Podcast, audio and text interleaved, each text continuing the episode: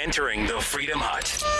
Riots in Minneapolis, Minnesota because of the killing of George Floyd. Cuomo blames the nursing homes. What is Governor Whitmer of Michigan doing about nursing homes in the midst of COVID 19? Plus, can the deep state hang on until 2021? And Biden has another Bidenism coming up. Buck Sexton. Mission decoding the news and disseminating information with actionable intelligence. One small step. Make no mistake. America, great. You're a great American again. This is the Buck Sexton Show. former CIA analyst. former member of the I NYPD. think I can speak for three hours without a phone call. Try doing that sometime. It is Buck Sexton. Now, Welcome, everybody. Thank you so much for joining me. It was uh, troubling, to say the least, last night as the video was uh, was circulating all over social media of what was going on in Minneapolis. Now, I, I, I'm I'm so frustrated. Yesterday, I was saying I think this is going to start another another movement like we've seen in the past in the aftermath of violence involving a police officer. Uh, this this case is a this is a bad one. I mean, this one is not uh, this is not a situation in which I feel like we have to get a lot more information before. Now, that's different from the legal process that the officer involved deserves. You know, even a even a mass murderer under our constitution gets a legal process, my friends. Now, the officer's not a mass murderer, but you understand what I'm saying. Everyone gets a uh, a gets their due process, gets a fair process. Uh, that said, the video is enough that this is a this is a, a wrong that was done. People see this across the country, and and they recognize how terrible it is. They understand that this uh, requires justice. The officers have already been fired. The mayor of Minneapolis is uh, almost in tears talking about the case. It's a gut punch to everybody I know who's watching it. I had you know right wing conservatives in the media texting me just to be like, "Did you see this video? This is terrible." And and instead of viewing this, now look, there's there's going to be this game the media plays of pretending that that protests and riots are kind of similar or you can't really differentiate. No. A protest is a constitutionally protected act and the right to protest is something that we should all respect. Oh, that's right. Even when there's COVID 19, even when the government is telling you that they have some other compelling interest uh, to prevent you from being able to protest, it is a constitutional right. They don't get to just suspend it because they're worried about the spread of COVID 19. They're, they're not able to, they're not allowed to do that although they have been doing it. So, I mean, I, they shouldn't be able to do it, is what I uh, what I mean by this. And the protests in Minneapolis would certainly be, be warranted, although there's there's really no movement against justice for the family here of um, of George Floyd. There, there's no movement of people that are saying, "Oh, well, this was." I have not heard a single person claim that this video was not terrible and that the officers should not be uh, punished to the fullest extent of the law. What does looting have to do with any of this? You know, wh- why do we have to pretend for some reason as a society that people going in to a Target or going into an auto zone? I mean, I was watching these videos circulating last night. This is in Minneapolis, not, not a place that you think of as high crime or a place that, that has to deal with, with problems like this. Uh, you know, th- this is appalling to watch. You have these stores that are, are being looted and burned to the ground. People are actually burning them to the ground. There was one video of a guy running around during the looting with a chainsaw, and yet you have these social justice advocates and the, uh, the, the people that make a living from fanning the flames of racial division and grievance who, if not openly advocating for the looting, always find a way to uh, to make it seem less awful or to make it seem less completely unjustifiable by saying, "Well, people are are rightly angry about this." You have a right to be angry. You don't have a right to burn down your own neighborhood. You don't have a right to destroy the property of individuals who have absolutely nothing to do with these cops and what they did.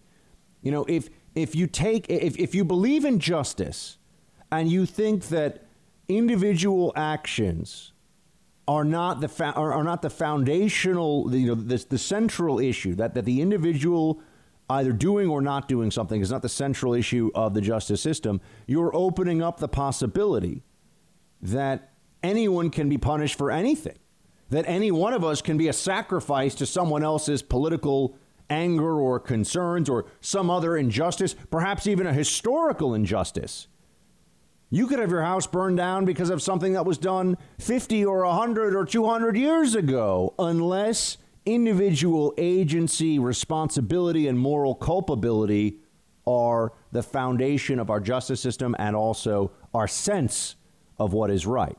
I cannot be punished for the actions of another person. That's, that's wrong. That's immoral.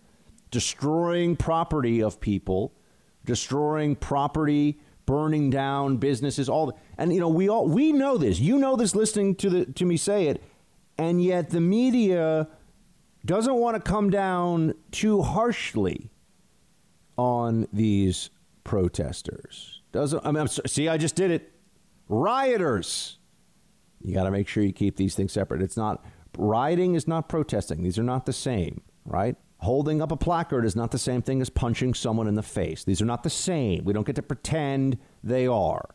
So don't let the media get away with it because they view uh, particularly racial division as an opportunity to push ratings up, to push forward favored narratives, for a lot of posturing from multimillionaire news anchors and left wing journalists all over the place to act like they care so much about oppressed minority communities, and that they're the ones that, that really want uh, justice in this situation. And anybody who's calling out the rioters, let's use the proper terminology, no one calls out the protesters. And I can totally understand people wanting to protest over what happened to George Floyd. Now it's come out that the officer in, in question who had the knee on the neck of Floyd for uh, for over I've, I've seen it as over nine minutes. The video I watched was five minutes, but I've seen it said it was over nine minutes. Uh, there are multiple complaints against him in the past.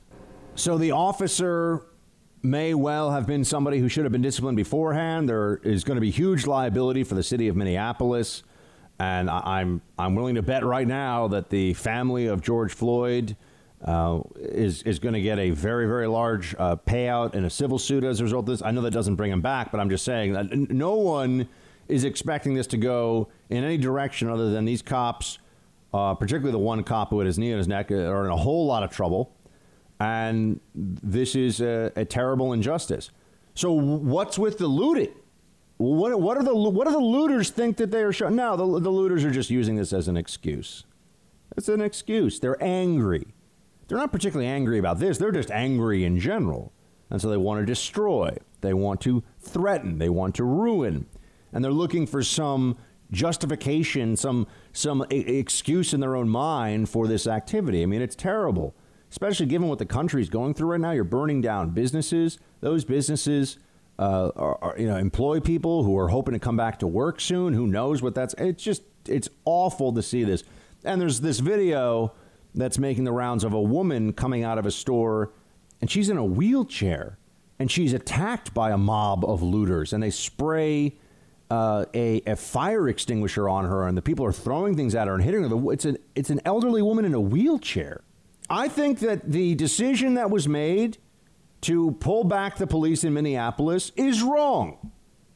I think that until we decide that you're going to enforce the law when it comes to burning down buildings, stealing en masse.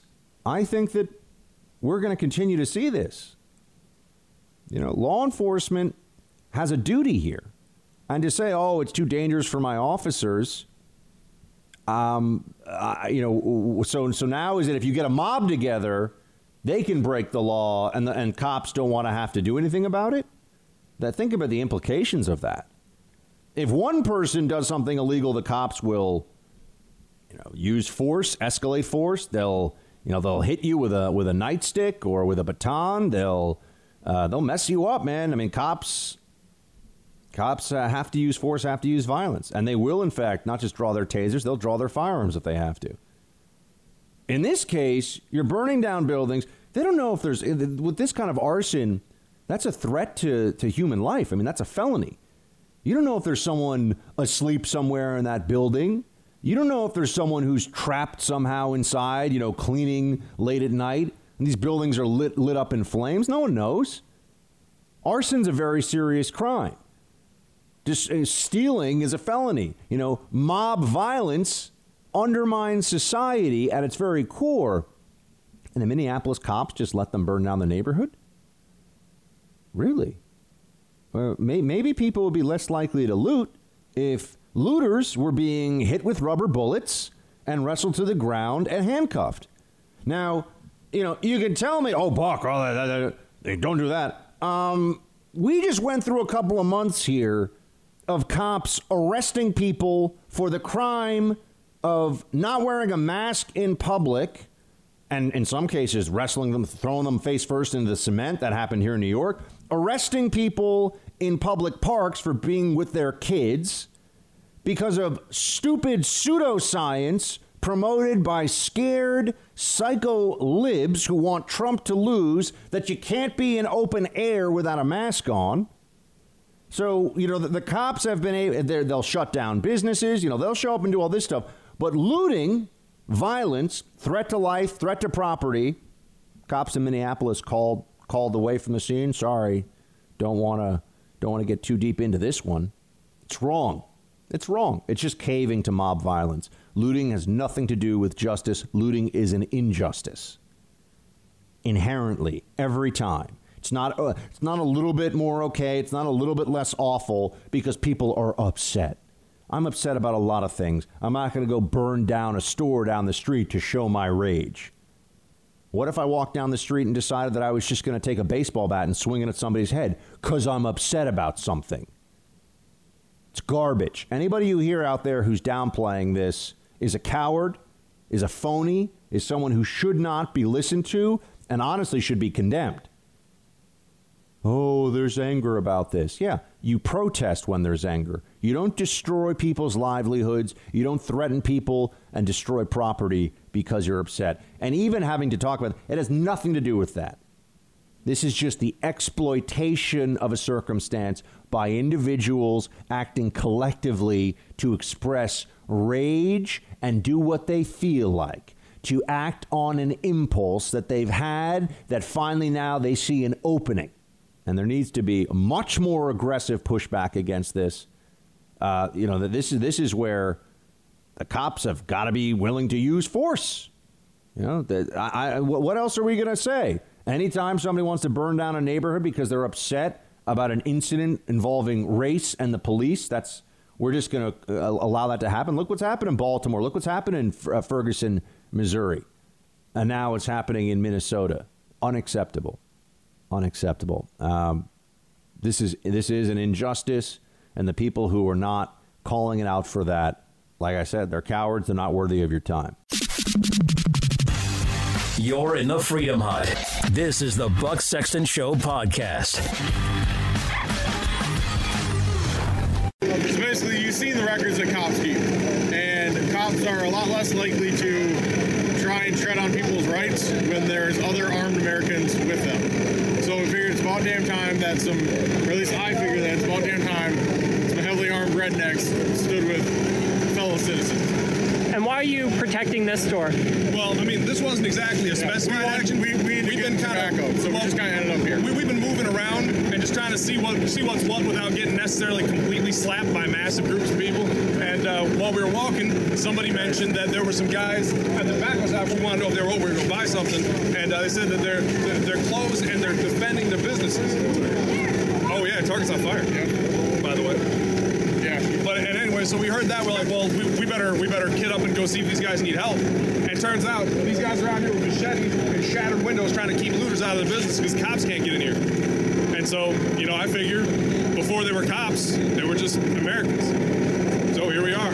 Or, you know, during the LA riots, Or during the LA riots, collateral damage, I everyone guess. protected their own stuff. That's where, you know, you got from rooftop Korean. So bottom line, justice for Floyd, and uh, I hope they stop looting at some point. If there were more of us, we could go stop them from looting, but it's just us four. Yeah, we, we definitely don't agree with the looting. Yeah, no, But looting. we do looting is agree with the cause for the protest. Yeah, definite protesting. Two gentlemen, two uh, self described rednecks, standing with uh, rifles outside of a pawn shop right near, they could see the looting going on.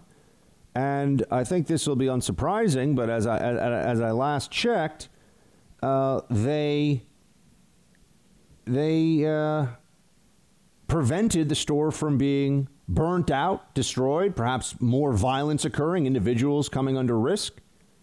It's all it took. Two guys standing outside of. Actually, I'm sorry. There were four of them. Pardon me in that video.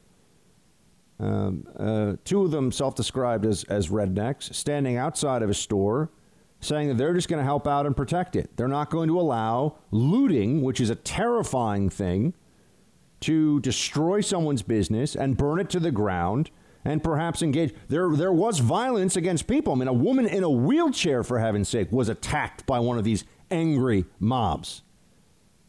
Two guys standing outside prevent this from happening. Imagine if the cops were believed to be. No, the thing about those two guys, the, the two, uh, I'm, I keep saying two, they're the ones talking. There were four of them, actually, four armed men. Um, I'm, I'm quite sure that if you threw a, a brick at one of their heads or you surrounded them and they felt in fear of their lives, they, they would use their weapons to defend themselves, and they would be right to do so. But the protesters know that they can throw rocks at cops, they can burn down stores. I said it again. Darn it, the rioters. See, this is what this is so the, the media propaganda is so pernicious. I've been reading about protests in this morning when there's not it's not about protests. We're not even talking about protests. There's riots. These are riots. Have to use the uh, proper terminology, but this is this is actually kind of an instruction in how the propaganda works. You just you, you read a word enough, you see it enough, and it seeps into your mind. And even when you don't want to say it, you end up saying it. But this shows you that a couple of armed patriots just trying to help out their fellow citizen uh, can really step in and make a difference. And they, they were saying exactly what should be said. They, they think that what happened to George Floyd was atrocious. They support protests, but they don't support rioting and looting and the destruction of public property, the, the threats against people burning down buildings. And unlike the cops in Minneapolis, these four men were willing to do something about it to actually help some people. Oh, look at that. Thanks for listening to the Buck Sexton Show podcast. Remember to subscribe on Apple Podcast, the iHeartRadio app, or wherever you get your podcasts. I just want to say before we transition into some updates on uh, what's going on with COVID 19 and, and all of that, there, there seems to be a, a media narrative that, that keeps popping up of, oh, why is it so? I've seen numerous journalists, uh, Julia Ioffe is one of them. Why is this looting so bad in comparison to the guys who stormed the Michigan State Capitol with firearms? The people who went into the Michigan State Capitol didn't break any laws, didn't destroy anything, and didn't didn't didn't attack anyone. I, I, this is very obvious, but it just shows you, you know, that there's there's the a a desire among the left wing media to have um, to have some way of showing their sympathy, not for protesters, not for the family of George Floyd, which is completely understandable, and that's a sympathy that a sympathy that I have. No, their sympathy with the looters, though. That's, you know, if you're a real dedicated leftist SJW, a social justice warrior, then you need to find a way to have uh, sympathy for the people who are burning down stores and, and destroying things like this. And that's just appalling. And it's a dangerous, uh, destructive game the media plays with all this. And it's truly very, uh, very frustrating to watch. And it, it also gets them, them ratings. Uh, but there's an obvious uh, separation between what happened in Minneapolis, lots of law breaking, destruction of property, and violence, and what happened at the Michigan State House, where you had individuals who were lawfully carrying. Now, is it a judgment call that I would make to go carry in the Michigan State House like that. I wouldn't do it, but I don't condemn those who do. They're allowed. It's within law. It's the Second Amendment. So, and, and I understand also. I, look. I'm glad there are some people who early on in this process were speaking out against what is tyrannical and what's going on in this country with this COVID 19 thing is tyrannical. There's no question about it. Uh, but there's, oh, and, and if, if you're wondering where all this is going, I mean, here is a gentleman by the name of Vin Gupta on, on masks. Uh, play clip four, producer Mark. I think we need a law, Willie, and, and, and the fact is, we've passed laws for banning indoor smoking because we know exposure to secondhand smoke is detrimental to your health, and you can't just rely on recommendations. Unfortunately, behaviors are behaviors. Human beings are peculiar, and they're they, a lot tend to be cynical. And I understand why people don't want to wear masks. I don't want to wear a mask if I can avoid it. I'm sure you don't want to wear a mask if you can avoid it. It's frightening to children. So, but er, now is the time for urgency. We do not have time to assure all Americans along on this policy. We have to be strong. That's Dr. Vin Gupta on, on MSNBC playing into this mask frenzy that's going on right now. Oh, and so now it has to be mandatory to wear a mask. There must be the force of law behind you wearing a mask. I want to be very clear about this. They have no no argument that they will make in response to this point. If masks are compulsory as a function of law for you anywhere outside your home, which is what they are now demanding, why would masks ever not be compulsory outside the home?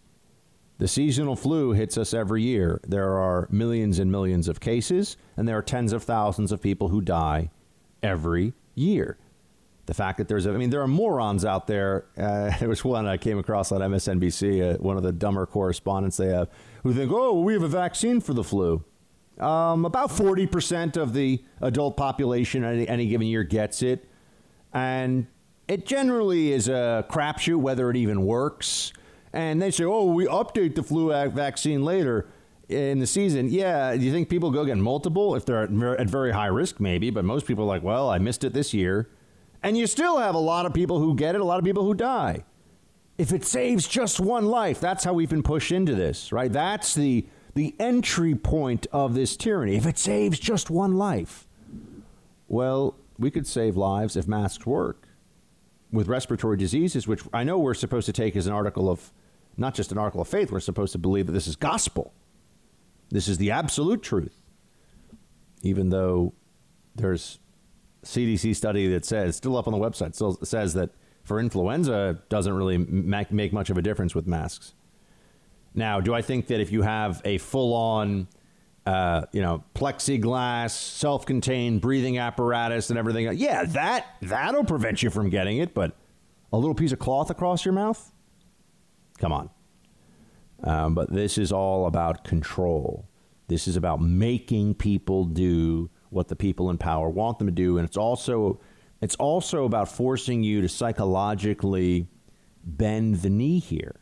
And that's one of the reasons I find this so very troubling because I think that mask wearing in public is stupid, an infringement on my rights, and just part of the hysteria and the attitude of overreach and control at any cost that has been so pervasive during this whole phenomenon.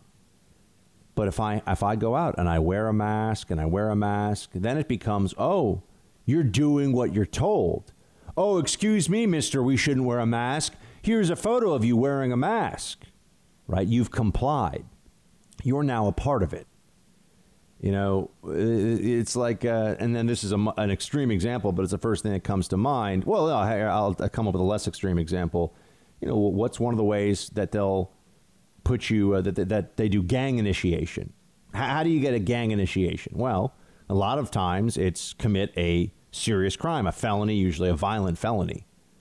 Well, once you've done that, everything else you're going to be subjected to in this gang, what other people are doing, you know, you're a violent felon too. So how are you going to say, hey guys, we shouldn't do that? Don't do that thing. You're already a part of it.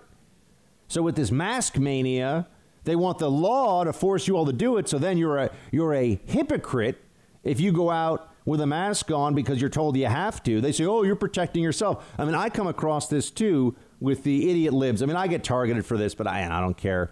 I've become somebody uh, that that they'll go after because I've been a skeptic of this for a long time, longer than almost anybody looking at this. And those of you listening to the show know that. For about two weeks, I was like, "Wow, we're in really bad shape here," because all the numbers were telling us this is terrible. We're about to get, you know, we had a. I watched from my window in real time as a hospital ship was floating by because our hospitals were going to be overwhelmed. Well, I, I, had friends sending me photos from their window of hospitals being set up in Central Park to deal with all the overflow because all these people were going to be arriving and dying in the street before they could even get into the ER and there wouldn't be enough ventilators. And this is what every government authority was telling us at that time. Now, I was somebody who said we should never. I, I, I, put this out on Twitter and I got a tremendous amount of, of heat and targeting. I said, no matter what, we should continue to go. You know, no matter what we face after the initial 15 days, we should go back to work. I don't care what they're telling us. Oh my gosh. And then they're all saying, oh, well, you're stuck in your, you know, your fancy apartment. First of all, it's not fancy, it's small. But while you're stuck in your apartment, uh, you know, being all safe. You want other people. No, I want to be out. I'm out all the time. But they like to try to hit you with hypocrisy to undermine your argument. I'm going to stores. I'm not wearing masks wherever I can get away with it at this point. Now I can't even walk around my own building without a mask on. Common space. It's absolute, absolutely absurd. But they, they do want to make this mandatory after it went from not worth anyone's time to please do it to you better do it or else. And it went through that very quickly. Very quickly indeed. And now they want the law to mandate that you have to do this. I'm, I'm sorry. This is a very, very bad sign for those of us who value autonomy and freedom and individual rights. And it's also such a clear political symbol for the left now, too. Why, why do people explain to me why people have their avatars now on Twitter with a face mask on? I mean, maybe if they think it's just marking this point in history or something. I'm not saying everybody who does this is doing it in, in a weird way that's weirdly political, but for most people that I'm seeing, it's, you know, look at me, I'm a mask wearer because I believe in the science. Really? You believe in the science? How many of the mask wearers have had a serology test to find out if they should wear a mask at all? You care so much about the science. Shouldn't you know if you've already been exposed, have antibodies, and therefore can neither infect others nor be infected yourself, according to science? No, that, that's, that's too proactive. More fun to take selfies with your mask on, you know, Biden 2020 mask on. It's, it's absurd. It's outrageous. Um, but there's also uh, there, there's a, a bit of heat now coming on this one because people are, I think, recognizing the economic catastrophe. We're going to be feeling this for a long time, and, and uh, folks are upset about it.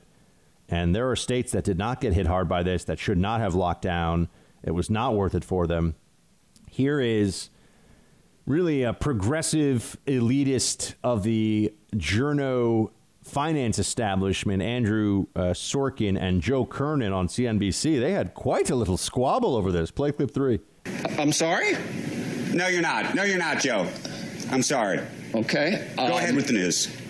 You, you panicked about the market, panicked about COVID, panicked about the ventilators, panicked about the PPE, panicked about ever going out again, panicked and that we ever Joseph, get back to normal. Joseph, you didn't panic what about anything. That? What good is it? Why Joseph, not? Why not help people, people died. keep their head? I, I understand 100,000 people died, Joe, and all you did was try to help your friend, the president.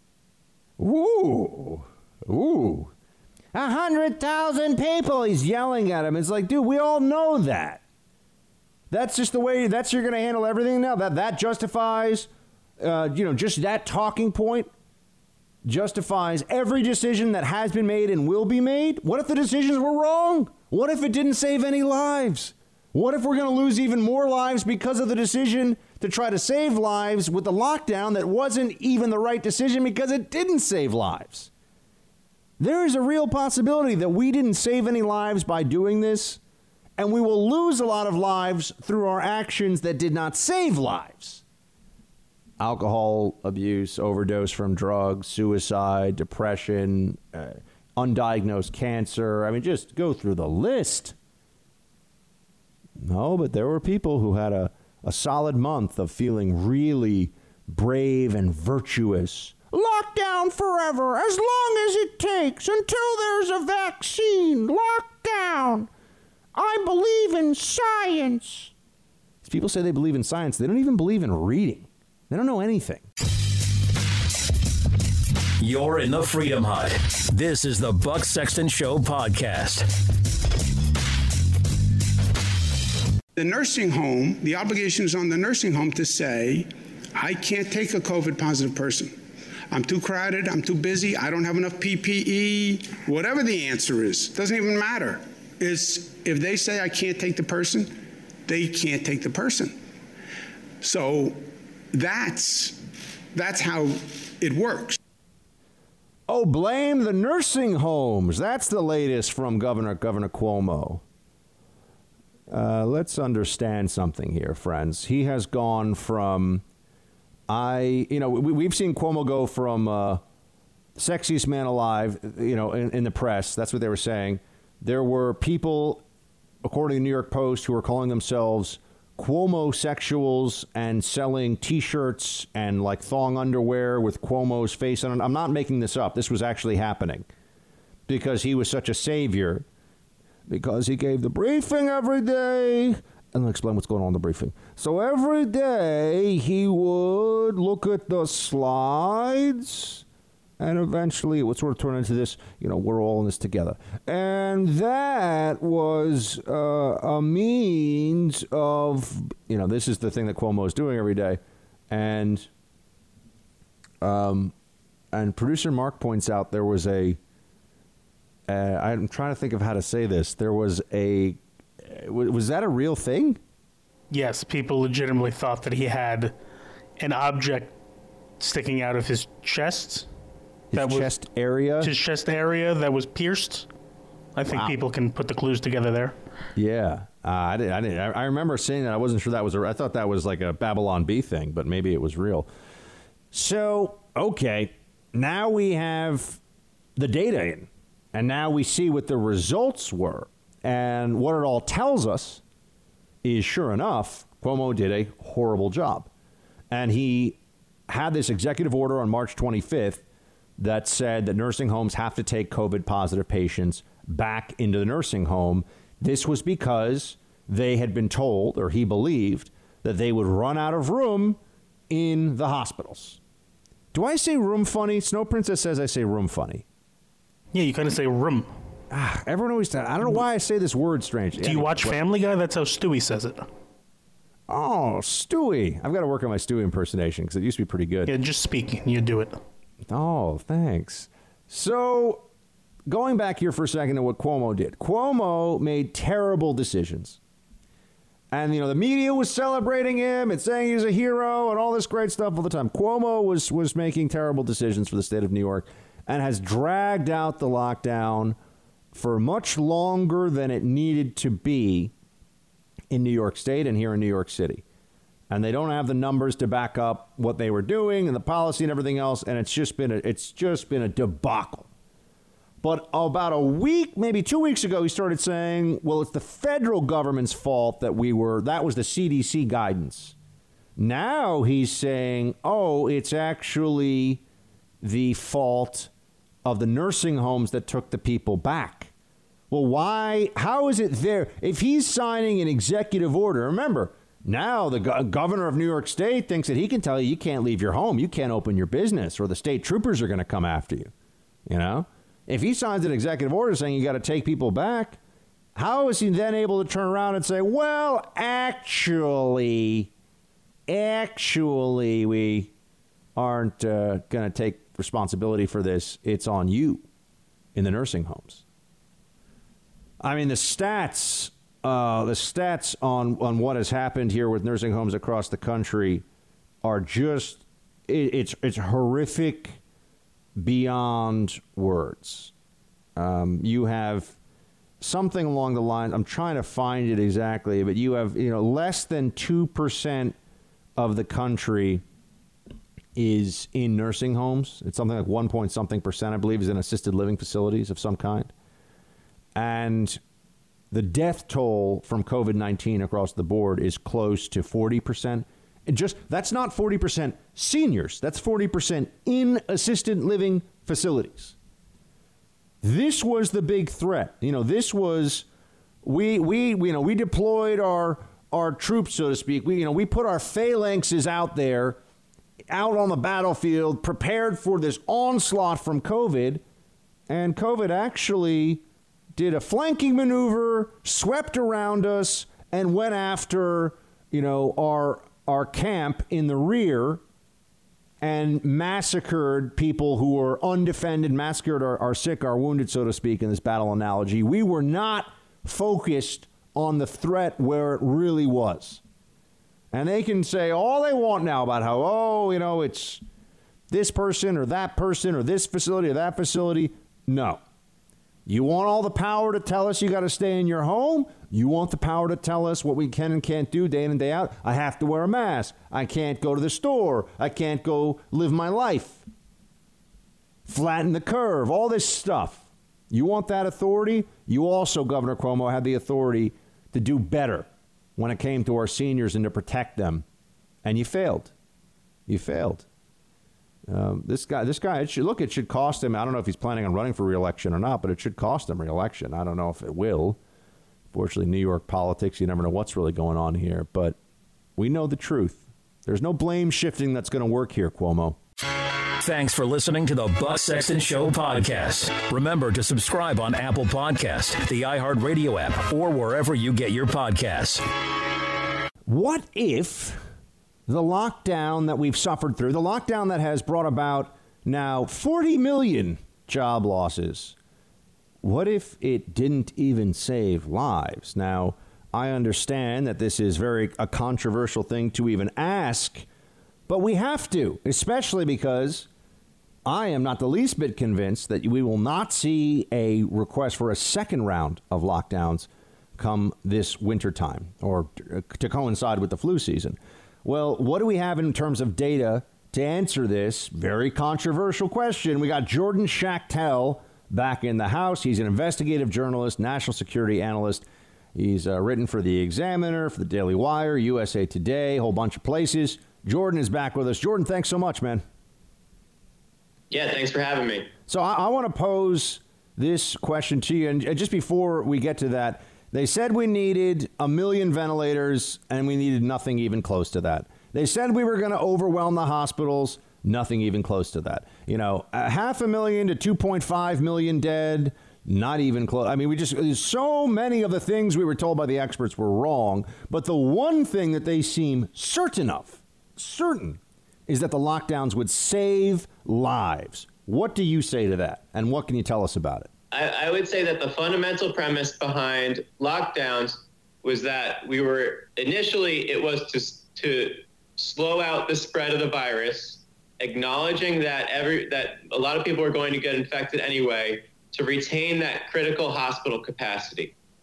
What we learned is that the lockdown policies really exacerbated the problem, particularly when it came to the nursing homes, and particularly when it came to Democrat governors deciding that this thing is going to get so bad that we are going to send sick people back into nursing homes. And now what we know and what should have been obvious to our, you know, our all-knowing public health experts was that senior citizens are particularly vulnerable to respiratory viruses. And unfortunately, it has had devastating consequences for the long ta- long-term care center communities. Um, you, you saw this happen in New York City, in New Jersey, in Pennsylvania, in every state where they issued these orders, um, the nursing homes were absolutely devastated. When it comes to lockdown in particular, the CDC issued a report this week basically acknowledging that the infection fatality ra- ratio is at least 14, 15 times lower than the initial WHO uh, World Health Organization prediction of 3.4%. And by acknowledging that, they also acknowledge that, that 40, 50, 60 million Americans have already been affected by the coronavirus, which means that the lockdowns did not work in containment. And uh, this wasn't even, uh, it wasn't acknowledged first in, the run up to this that lockdowns were for containment. It was supposed to be to slow down the spread. But if you saw it from Fauci, from Birx, from Governor Cuomo, Governor Murphy New Jersey, they went on to claim when they moved the goalposts that lockdowns were stopping the spread, and that was never true. And the CDC has basically acknowledged that. Do we have any way of looking at, at the data about uh, nationwide, particularly hospitalizations, because that coincides with severe infection? Asymptomatic infection, for example, I mean, no, who, who, you know, that that's a, a much less serious issue, and it's also one you're never going to be able to properly test and trace, as they say. But it, it seems like we had a, a surge in infections and then a drop off. Every other country all over the world, whether they went with the most severe lockdown or almost no lockdown at all, has also had a similar degree of escalation. Now, not the same numbers, but there was a there was a bump up and a bump down. You know, I mean, th- th- there's some some bumps are more severe than others, but everyone seems to have gone through this period. What do the numbers tell us about the cyclical nature of this virus, if anything? 100% that within certain statistical parameters in countries with similar climates, you saw the same rise, the same drop, no matter what policy was tried. The only distinction here is that countries that did very hard lockdowns, like the countries in the Middle East, where you weren't even allowed to go outside, go to the supermarket. Those countries have different data because those lockdowns were so strict, so rigid. You know, it wasn't like New York City where Cuomo left the subways open. But in terms of like these loose lockdowns that you saw throughout Western Europe, in the United States, as opposed to the Swedish model or the, the, the Belarus model, there is absolutely no difference which means that lockdowns did nothing to stop the spread. And there's a lot of evidence, possibly on the other side of things, that it could have exacerbated the spread because we know, you know, how the virus spreads in these close confined spaces, and that we we know that community transmission isn't that big an issue, and the virus doesn't really spread that way. So, if anything, there's a lot of evidence pointing to the fact that lockdowns have done severe damage not just inside you know this COVID epidemic, but outside of it with all the mental health, the economic repercussions. But there's still nothing that any you know legitimate scientists can point to that said, oh yeah, lockdowns have done some positive things. There's just nothing out there, and it's it's probably the biggest um, you know, domestic policy blunder in, in American history. And unfortunately, in, in you know, it's not just America that did this; it's every other country in the world that made the same mistake. Now, speaking of Jordan Schachtel, investigative journalist, uh, and part of what uh, Alex Berenson calls team reality, people willing to look at the numbers and come to conclusions about this COVID 19 thing that aren't just the official from on high consensus position. How did we go, Jordan, from Dr. Fauci in March? I'm sure you, you've heard this audio, it's been making the rounds the last uh, 24 hours. In March, saying, you know, wear a mask and, you know, but, but really just if it makes you feel better. I mean, you don't have to wear a mask. That was in March of this year about COVID 19. Now, if you don't wear a mask, you're basically a monster who wants old people to die, including wearing a mask out in the open by yourself. I mean, I see people sitting with 100 yards of social distance on all sides in Central Park who have a mask on. H- how do we go from one to the other? It is public health officials refusing to acknowledge the mistakes they made in the past and are basically doubling down on the hysteria and fear mongering propaganda entirely not based in data.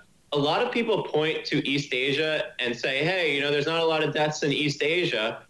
But you have to remember that there are three primary underlying conditions from people that are under outside the nursing homes who die of this virus have three primary underlying conditions.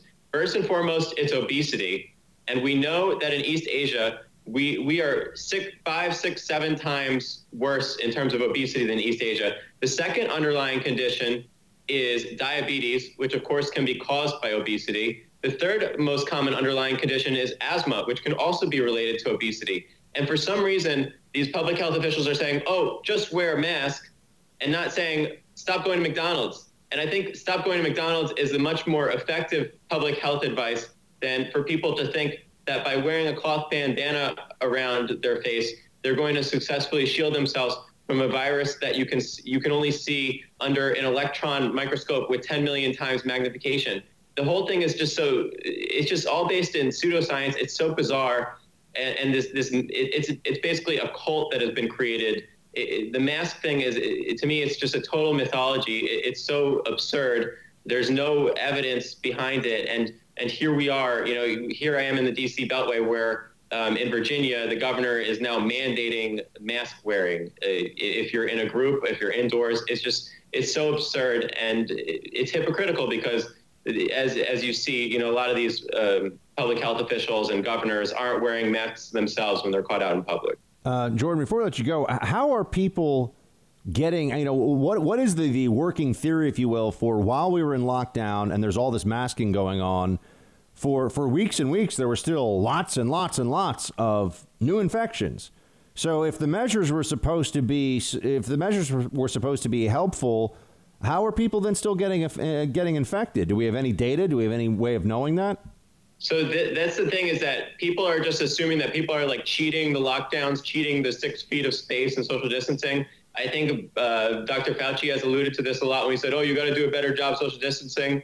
Um, there's just that that kind of goes to show that when you have the CDC issuing a report saying oh hey, by the way, 50 million people got got infected, and most of it occurred during the lockdowns. Uh, so what does that say about lockdowns? It says that lo- the lockdowns didn't didn't work at all in containing the virus, and we should never have told the American people that the idea of the lockdowns was to contain the virus because that was really the big lie um, a few weeks into this epidemic. Jordan, thanks so much for joining us, and thanks for being, uh, being willing to ask questions that uh, people like you and me have been shouted down for for months now. We appreciate it. Thanks for bringing all your uh, your research here. Yeah, thanks for having me. You're in the Freedom Hut. This is the Buck Sexton Show podcast. You know who I really want to hear from when it comes to the very complicated debates right now around science and how to protect us from a pandemic, how to get the economy restarted? Joe Biden. I just want Joe Biden weighing in, yelling about things you know, hey man, I'm I'm not too old for this game. I'm I got cool things to say. I'm a I'm a I'm a hip cat, man. I'm Joe Biden. Uh yeah. He's got another great one here for you. Producer Mark, would you play whatever it is that he's talking about here? Do you think wearing a mask projects strength or weakness? Leadership. What it presents and projects as leadership. Presidents are supposed to lead not engage in folly and be falsely masculine. It reminds me of the guys that I grew up with playing ball. They'd walk around with a ball in their hand, but they didn't like to hit very much. Yeah, they walk around with a ball in their hands, but they don't like to they don't like to hit very much.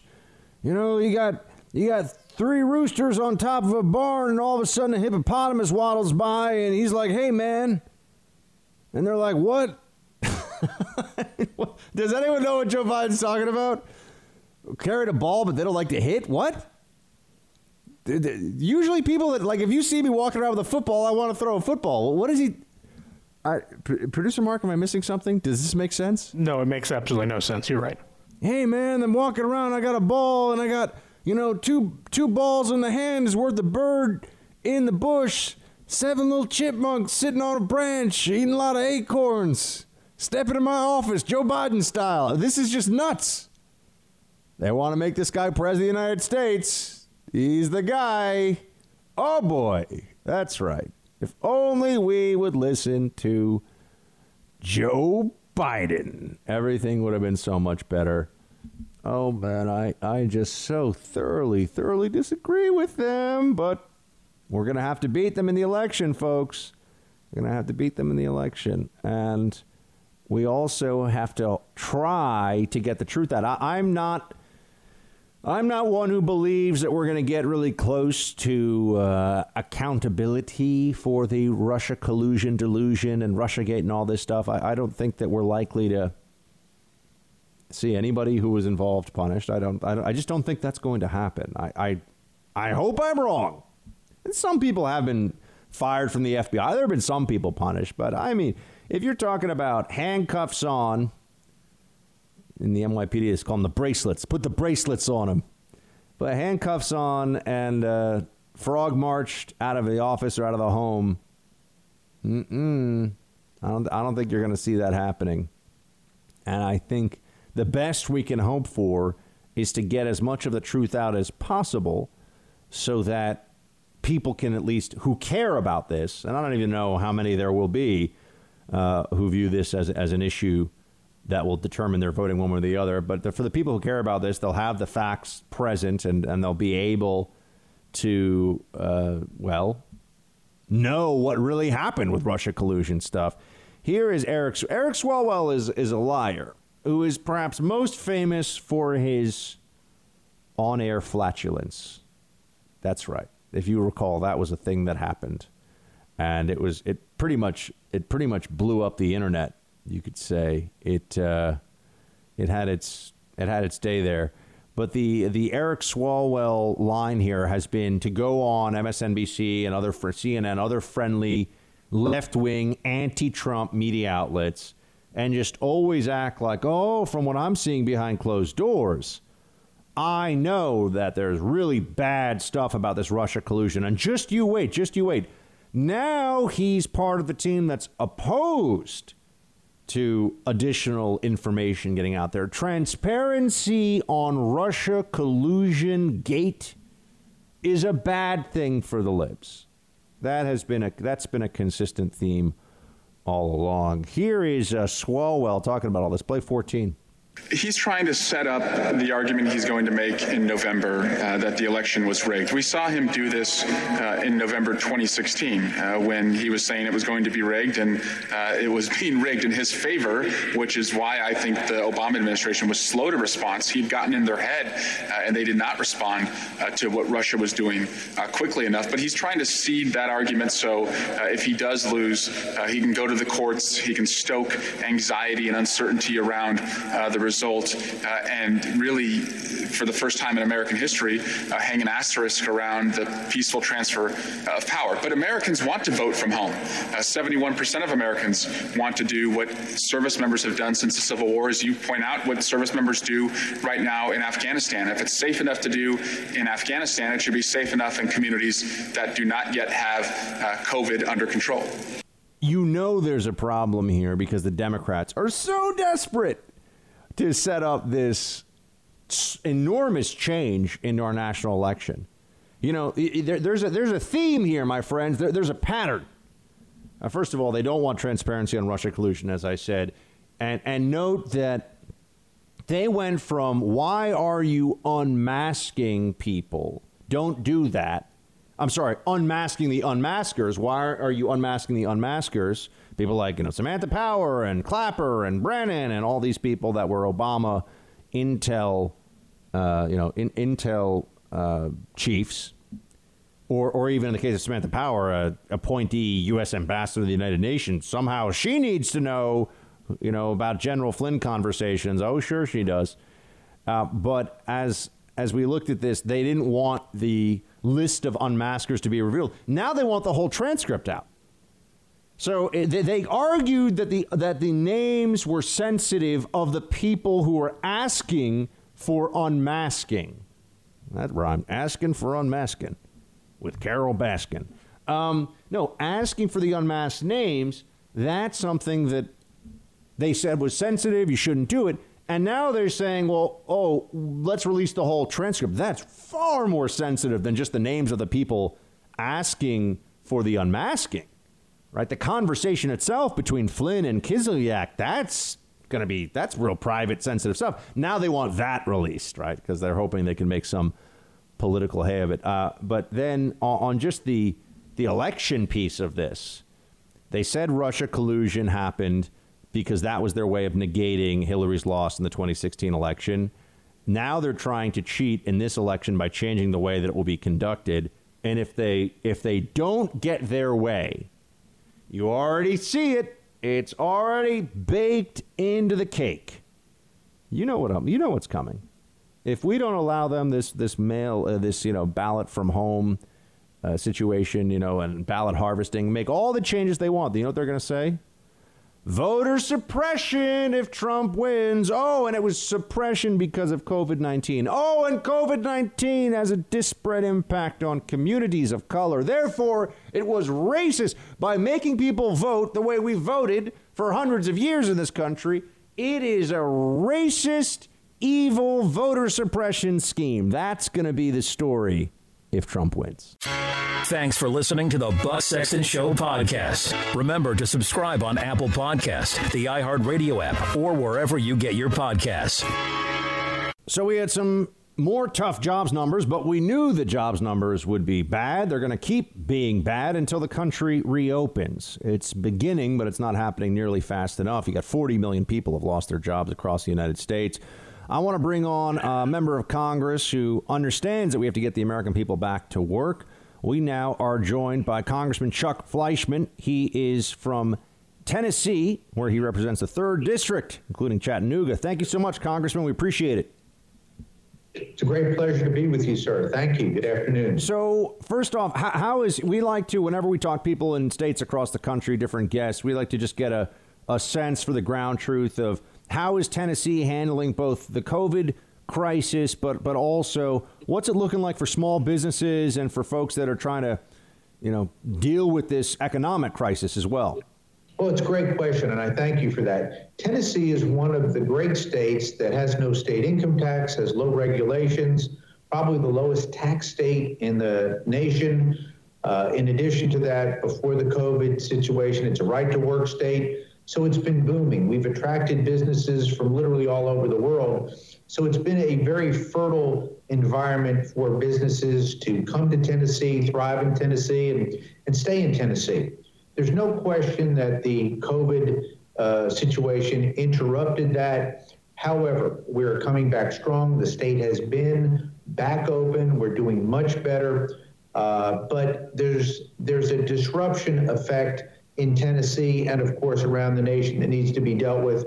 But by and large, Tennessee is a debt free state. We balance our budget every year. So we will weather this storm from the health standpoint and from the financial standpoint a lot better than other states. Are you going to need a, a large amount of uh, additional federal assistance to get up and running again? Or if, in fact, the state continues to open up, do you think you'll be able to, as you say, weather the storm financially? Tennessee received about $3 billion from the uh, last stimulus package, which is less than some states, more than others and they will use that money very well. I have weekly conversations with our governor, with our state legislators who work very hard to keep us in a strong place fiscally. Now, bear in mind, they have got to balance their budget. What that will mean is in some areas cuts. They have a robust rainy day fund, but they're going to have to be fiscally responsible, unlike some of the other states in the Northeast that are going to be, and in the Midwest, that are upside down because of their mismanaged pension funds and, and bloated spending. So, uh, will we need more money? Perhaps. If we do, we want it targeted. We want to make sure that we incentivize business, incentivize growth, and keep regulations at a minimum. So, if there is additional stimulus money, we wanted to make sure that it stimulates the business community, creates job growth, and gets us back on the track for recovery. We're speaking to Congressman Chuck Fleischmann of Tennessee's third uh, congressional district. Congressman, what would you like to see the president push for and the Congress act on uh, to help get things moving in this country? And, and know, what what additional measures, if any, do you support uh, for the people that are so negatively impacted by this so far? Another great question. We have to be cognizant of the fact that we have spent trillions of dollars already. Uh, these are funds that are not uh, just appropriated out of surplus. These are funds that are largely borrowed against our national debt. When we started, we had a national debt of around $23 trillion. Depending on where the four packages that we have passed will leave us, we could be close to $30 trillion in debt. For a young person such as yourself, and I have three uh, younger sons, this is a debt that will be on the shoulders, a burden on the shoulders of all Americans, particularly our younger Amer- Americans who are entering the workforce. So we need to be very careful. If we come back with an additional package, we have to realize these are borrowed funds, so we want to use them wisely. No waste. And I will say this I had a conversation with the head of the Secret Service just yesterday. We are combating waste, fraud, and abuse. Unfortunately, there are people out there right now who are trying to take advantage uh, by scams and otherwise. So we have got to make sure that the dollars are well spent because these are borrowed dollars And on top of that, we want to make sure that we combat waste, fraud, and abuse wherever we do have a federal program. Now, there's a lot of back and forth between the Democrats, and led by Nancy Pelosi, and, and Republicans right now over how the election, presidential election, but also, of course, uh, congressional elections too, coming up this fall. What are your feelings on mail in balloting for everybody and ballot harvesting state by state? Very concerned about both of those things. Uh, I've said this a long time, and, and it's coming into fruition, we see it time after time. Republicans play by the rules. Uh, we follow the law, we try to do the right thing. Democrats play to win and they'll do anything to win, unfortunately. And I think this is the latest in a uh, charade uh, uh, of attempts to basically try to uh, uh, gain an advantage uh, in a very competitive environment. I think it's critically important that President Trump is reelected. I think he's done an outstanding job as president. I think it's critically important that we hold the United States Senate, meaning the Republicans, uh, that is up for grabs. There's some key races. And then, of course, the House. We won a key House race in, in California. We held a key House seat in Wisconsin. Uh, it's a very competitive environment. I'm in uh, one of the co chairs of Take Back the House for our dinner. Uh, that is going to be an uphill climb. And I think we've got to work very hard. So, as we look at some novel ideas like mail in ballot, balloting or Unfortunately, what we're seeing the Democrats push for same day registration. That red flag has got to go up. We've got to be careful. I want everyone in America who is able to vote and legally able to vote to be able to vote. However, I do not want any fraud. I do not want any tampering with ballots or ballot, ballot harvesting. That is a danger to me. I think it's a danger to our republic. So uh, I'm very wary of any Democratic attempts to expand this program. Congressman Chuck Fleischmann of Tennessee. Sir, thanks for your time. Appreciate you joining us here on the show. It's a pleasure. Thank you for your show and all your efforts, sir. Have a good day. You're in the Freedom Hut. This is the Buck Sexton Show podcast.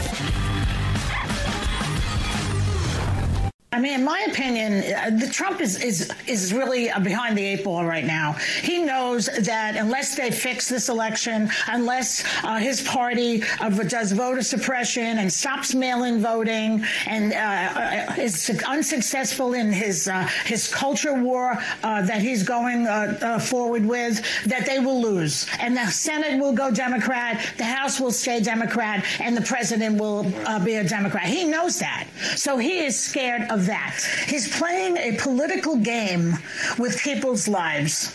And these people do not realize that they are pawns in his game. He only wants to be reelected. He doesn't really care if you live or die. I mean, witness the fact that he went golfing uh, on Memorial when, when the names are being printed uh, in the New York Times about how many people have died. He couldn't care less. Why does he fiddle with people's lives, is what I want to know. Why is Joy Behar crazy? Why does Joy Behar make no sense? I, I just want to know. Does someone want to vote us? First of all, notice how she worked it in already. I'm telling you, do what Democrats want for the election, or else it's voter suppression. Oh, it's voter suppression. No, that's not how this works. It's not voter suppression to have elections the way we've always done elections. Uh, and those who are saying, oh, what about absentee ballots? Absentee ballots generally don't even get counted. This is a total change in the process. And there's supposed to be a reason for your request for an absentee ballot. And for those who are military members serving overseas, of course we would make a an exception for them. You know, no one's going to say, hey, you're deployed in South Korea. Can you hop on a flight to go back home to Oklahoma to cast your vote in the presidential election? That's not fair. That makes no sense. Think of the expense. It's nuts. Okay. But Behar, it's like Trump doesn't even care about people. Now, I know that you might be saying, Buck, this woman is is so dumb and, and her opinions are so contemptible that it's not worth spending any time on them. And unfortunately, that's not really true. They are so dumb and contemptible, but – it's worth spending some time on them because she is inartful in saying what is really the Democratic Party base belief on a whole bunch of things. And part of what motivates them and what is at the center of so much of their thinking about Trump is that they believe the president just does not care about his fellow human beings. That he is a true, and, and I, I know that I say this, and it's one of those things that sounds so nuts that to say it feels like you're almost embracing a little bit of the crazy yourself. But it's true. He is, uh, they, they believe that he is a moral monster and does not care about human death or suffering at any level. And that is central to all of their, because that justifies everything, right? If, if you're living in Stalin's Soviet Union, is, is lying about the Soviet government or lying to the Soviet government or working with the press to, not that there really was a press, but, you know, let's assume, other than Pravda, uh, you know, uh, would that be, would it be a moral thing to use immoral means to take down a monster like Stalin? Yeah, of course. You know, even if when I say immoral, you know, even if you lied, even if you, and you can take this all the way to uh, things like just war theory and collateral damage, and you know, can it can it be moral if in the course of fighting against a great evil there are losses that occur, losses of our own people? Let's say, you know, there's this is the the ends justify the means put into action by the left because the ends have to be the defeat of Trump because he's so evil. It's not that they disagree with him. It's not, and and it's fascinating to see how the things that they promised would happen if Trump was in office about how the economy would just be destroyed. And don't say, oh, but what about COVID?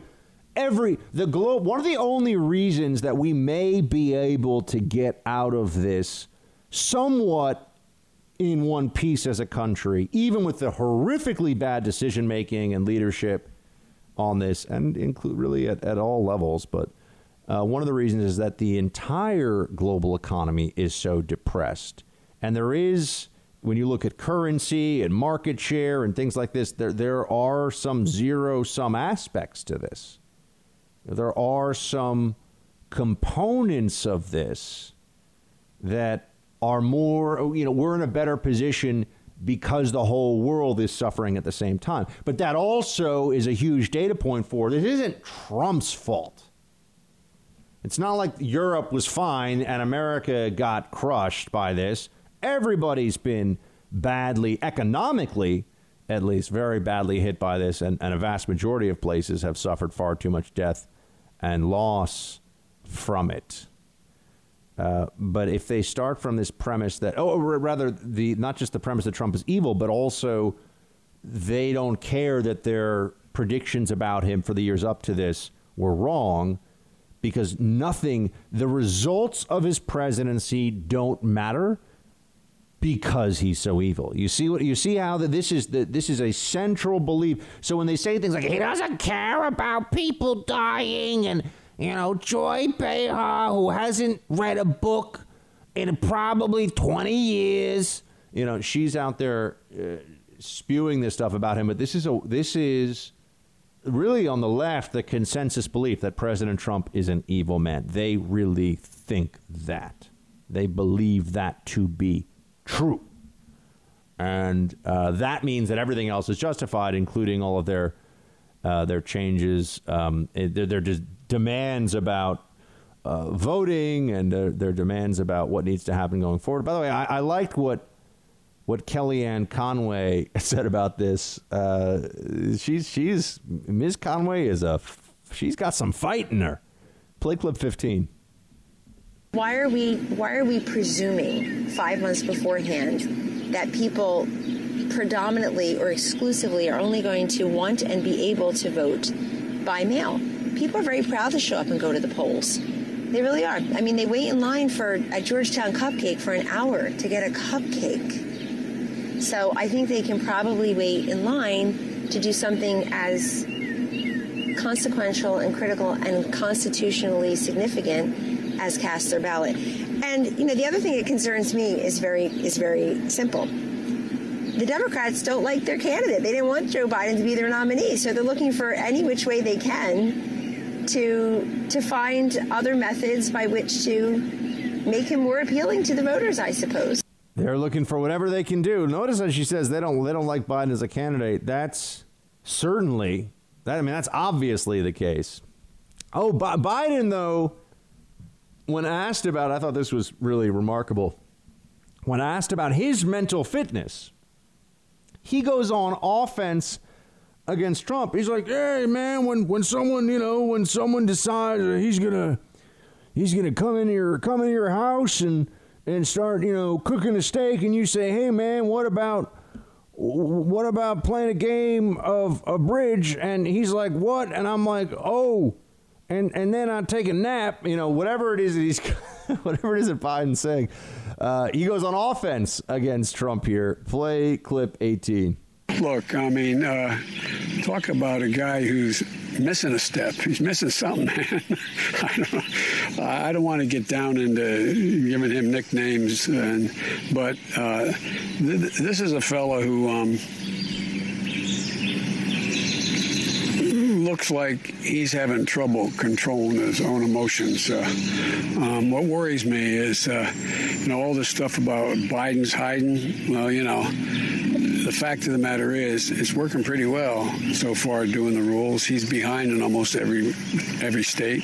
Um, doesn't mean it's going to be that way come November, but the idea that uh, he seems to get more erratic the more he feels like he's behind the curve. A little, a little bit more and more like gurgling with Gergen over here at CNN. Remember that guy? Ford, Nixon, Reagan.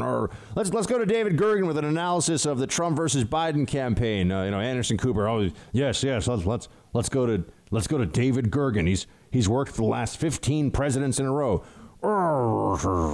Situation and Ford and Reagan and the White House and Watergate uh, and I can do the I can do the hit for gurgling Gergen. All the, I don't know why they don't just pay me. You know, David can stay home. You know, he can just give me a cut. Or thanks, Anderson, Nixon and Ford and Reagan and uh, yep, that's what you got. That's what you get from Biden too. Basically, it just sounds a little different. Thanks for listening to the Buck Sexton Show podcast. Remember to subscribe on Apple Podcast, the iHeartRadio app, or wherever you get your podcasts. Okay, everybody, it's time to expand your minds. It's Harsanyi time. David Harsanyi joins us now. He is a writer at National Review. Going to run down some of the most important things going on across the country, perhaps even around the world. Mr. Harsanyi, how you doing? I'm doing well. How are you doing? I'm all right, man. So you've had right. this uh, this series of recent disclosures of what had been classified information from inside the intelligence community. It got out thanks to Ric Grenell, And now we know that the targeting of Flynn was, was bad news. Uh, it was it was a setup. The FBI, you know, the, the whole, what we've been saying for years was all true. H- how do you describe the Democrat media and Democrat Party maneuvering? It, it's like it feels to me like nothing has changed. They're just still writing the yeah. Well, there was collusion and Flynn lied. Oh, okay. Yeah, I mean, it's a cliche, but they're gaslighting people by pretending, you know, first by deflecting away from the point. You know, they bring up that uh, you know tr- that Flynn was a bad guy in other ways, that he had dealings with Turkey and so on, and Russia, um, which might well be true, might not be true, but that's not what he was prosecuted on. That's not what he plead pled to, and that's not, you know, pertinent right now in this discussion over over why uh, they set him up. Why the FBI didn't think he was lying to them, but still went forward with uh, with you know with, with, going after him. Why Mueller still you know went after him when when he knew that the conversations Flynn had had with the Russian ambassador were not undermining U.S. policy in any way. So all, all of those questions need to be answered, and as we have been doing for the last few years, we just need to ignore the people on the experts on CNN and Lawfare and MSNBC and just keep moving forward because uh, there's a lot of evidence and a lot of facts that uh, that that that support our position on this. And it feels like I don't know if you saw that that Wall Street Journal editorial from the former CBS News president uh, where he said. I got to tell you, it was a little bit of like a Captain Obvious editorial for me. It was like, yeah, dude, we already know this. But he's saying the media is never getting less partisan because the partisanship is actually where the that's where the sauce is. That's where you make your money and, and get your audience. And and people that are pretending not to be partisan while being partisan just do just do so because it it enhances uh, you know the the credibility in the eyes of their partisan audience that's watching. Oh, well, this is just the facts and the truth that I'm getting from my my my left wing hack. But it feels like we've now at least recognized there's no accountability in any of this stuff for being no one. I, I have yet to see a single mea culpa editorial from anyone about being wrong on, on Russia collusion, uh, you know, the whole Flynn targeting, all of it. I haven't seen. Have you seen one? I haven't seen a single one. No, I mean, I, I, wrote a really long rant against the media a few weeks ago, and, and in it, I, I, made the point to say that I think that the incentive in the media today, right, is to be partisan. It's not to be a good reporter. You don't you don't make a lot of money. Your job isn't any safer. You don't build a giant audience on Twitter by being straight down the line reporter. That that's not what you do. What you do is uh, you become a partisan and you go after Donald Trump.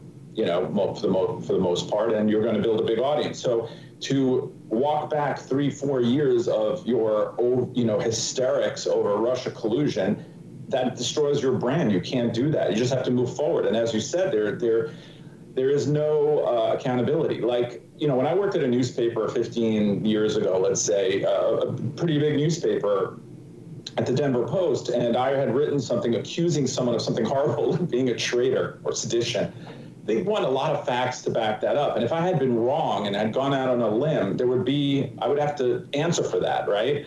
Um, and for much smaller things than that.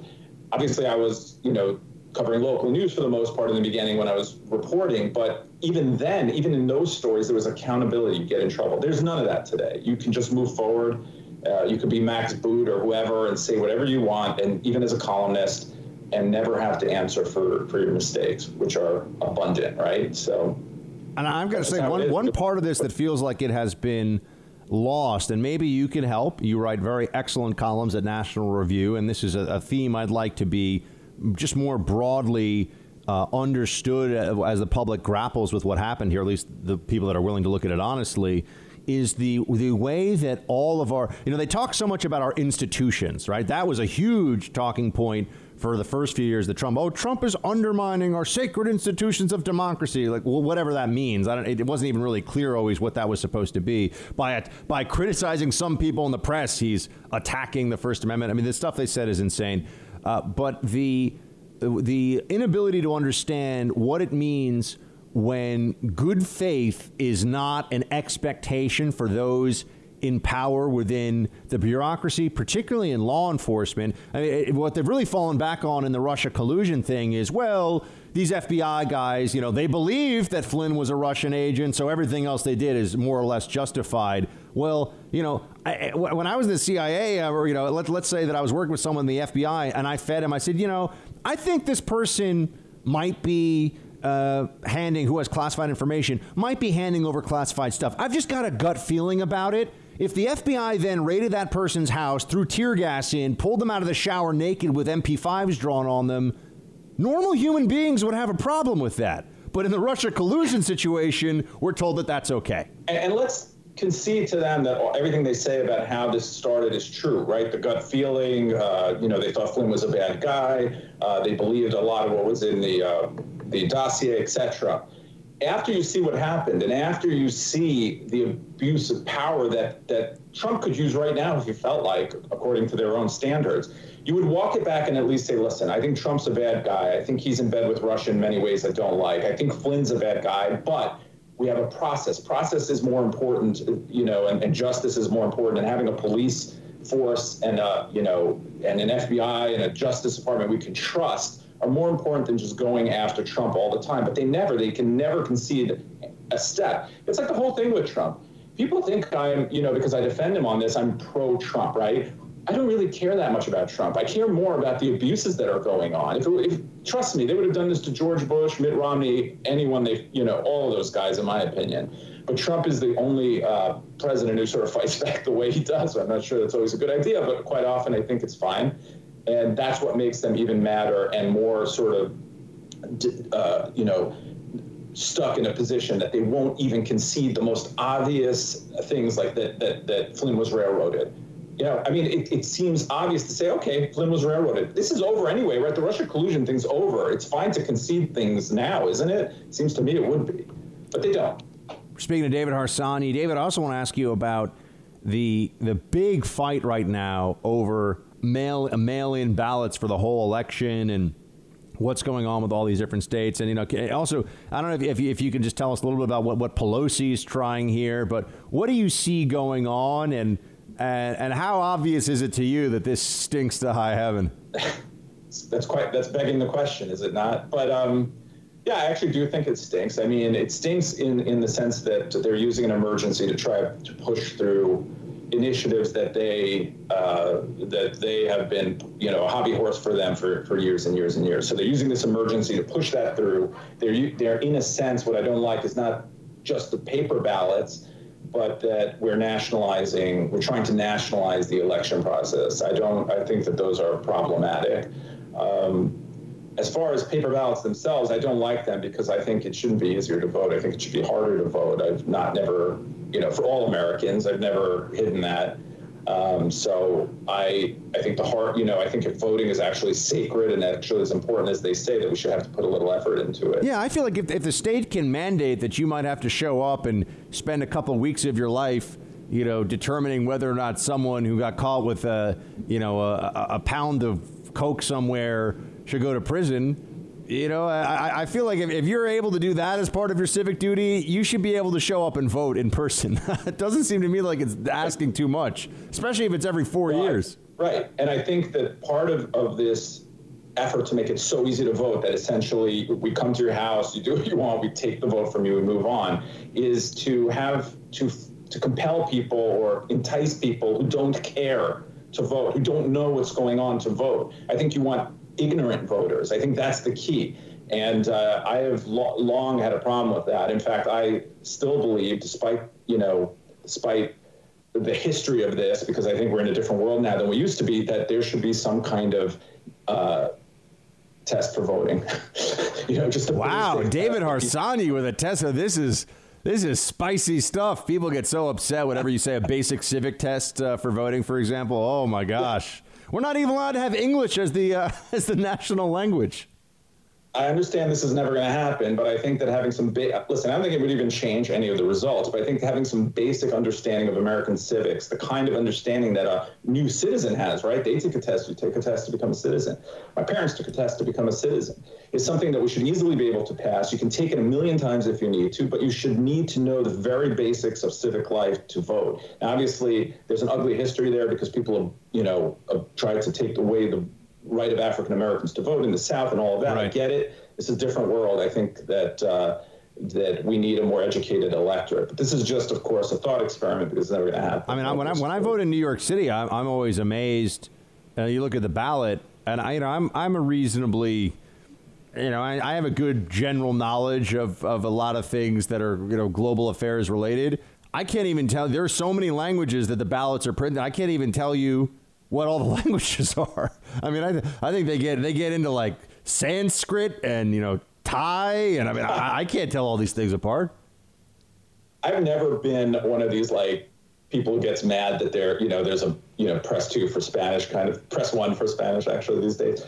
But, you know, I think that the English language is, is, is one of the glues that holds together society and, and helps newcomers, you know, become part, um, become Americans. So I'm obviously, I, I, I do worry when you have people voting who don't even maybe have any clue what's going on, you know. David Harsanyi. David, what's your next piece going to be on? Uh, Trump's uh, regulatory uh, executive order on uh, tech companies, which I absolutely hate. Oh, give us a quick. Before I was going to let you go back to your life, but give us a quick preview here. What's what's your take on it? This is, this is my life, man. Um, I, uh, you know, I mean, I, this is an Obama-esque kind of uh, runaround of the legislature, which didn't which didn't intend this law to be, uh, uh you know, there to make sure that we have a fairness doctrine. It was there for other reasons to stop people from being sued all the time on the internet and to, to help uh, websites deal with indecency, indecency on their site. So I think that that's not the will or the intent of the legislature. And more than that, you know, he's setting up some kind of like White House task force where people are going to be able to report on other people who are censoring them. I mean, and now we're going to have the White House keeping lists of, of censorship. It's of private in, you know, on private sites. It's just, I think it's an illiberal idea. But more than that, I just don't, you know, he got a, I'm against the fact check that Twitter did. I think it was stupid and uh, arbitrary, or not so arbitrary, maybe just targeting the president. But that doesn't mean I think that you, you know, now we should be able to, you know, tear apart uh, relatively neutral. Don't get me wrong. I think that the criticisms of Twitter and Facebook and YouTube are merited, but I think that the the solution that you're coming up with is only going to empower government. And when you have Attorney General Kamala Harris uh, implementing those rules, you're not going to like it very much. All right, David Harsanyi at National View, fine. everyone. David, thanks so much, man. Appreciate it. Anytime. Thank you. You're in the Freedom Hut. This is the Buck Sexton Show podcast. Leadership today also apparently consists of spreading vile conspiracy theories on Twitter about the death of a former staffer for then Congressman Joe Scarborough and doing it over and over again. Traumatizing her family and her husband so deeply that he wrote to Twitter begging the company to take down the president's tweets because they're not true about his wife. What a little man. He's just a little man. He's the leader of the free world, and he is a little, little man. A self proclaimed wartime leader a leader in the midst, he says, of a transition to greatness for the country, spreading falsehoods about a dead woman, despite the pain and the pleas of her husband and the family. He doesn't even have the guts to say he doesn't care about what they think. No, no, he doesn't have the guts to say, you know what, I don't care what they think because this serves my political purposes. That's why he's doing it. He doesn't have the guts to say that because he is just a little man, despite his girth and size. He's a little man inside, and he knows that. Okay, first of all, I mean George Stephanopoulos is a little man.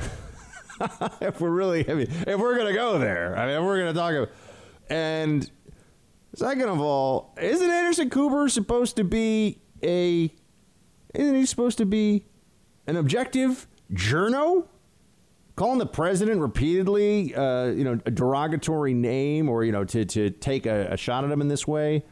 And but you know we're supposed to stay night after night tune in to watch Anderson read off of a prompter and ask obvious questions of basically nothing but Democrats and all pushing the same point of view.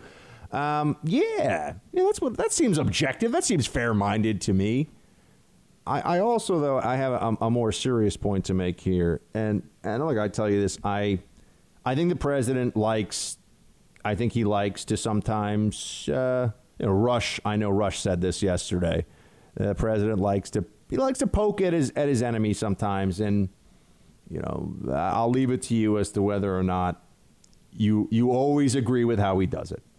All right, but on to the CNN component of this for a moment here. Anderson Cooper is expressing a lot of uh, a lot of you know emotional solidarity with the family of this woman who died a long time ago, and uh, I just would note has Anderson Cooper ever expressed any solemnity on air for the people who have been destroyed, their lives ruined recently by CNN?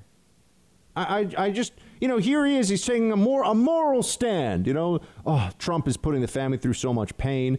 And look, that does. It seems like it's a, it's a very tragic situation for the family, and it would be nice if everybody would would have respect um, for that. But does CNN ever talk about oh what has been done to?